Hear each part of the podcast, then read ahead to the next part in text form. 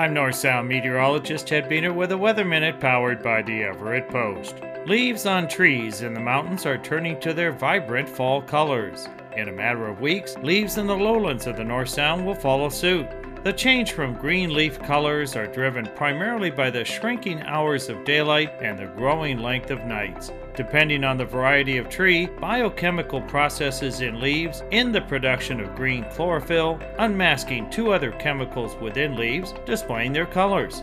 Weather conditions play a role in the brilliance of leaf colors, with temperature and moisture the primary influences. The amount of moisture in the soil also impacts autumn colors. Like weather, soil moisture varies from year to year. These two highly variable factors result in no autumn season tree colors and timing being alike.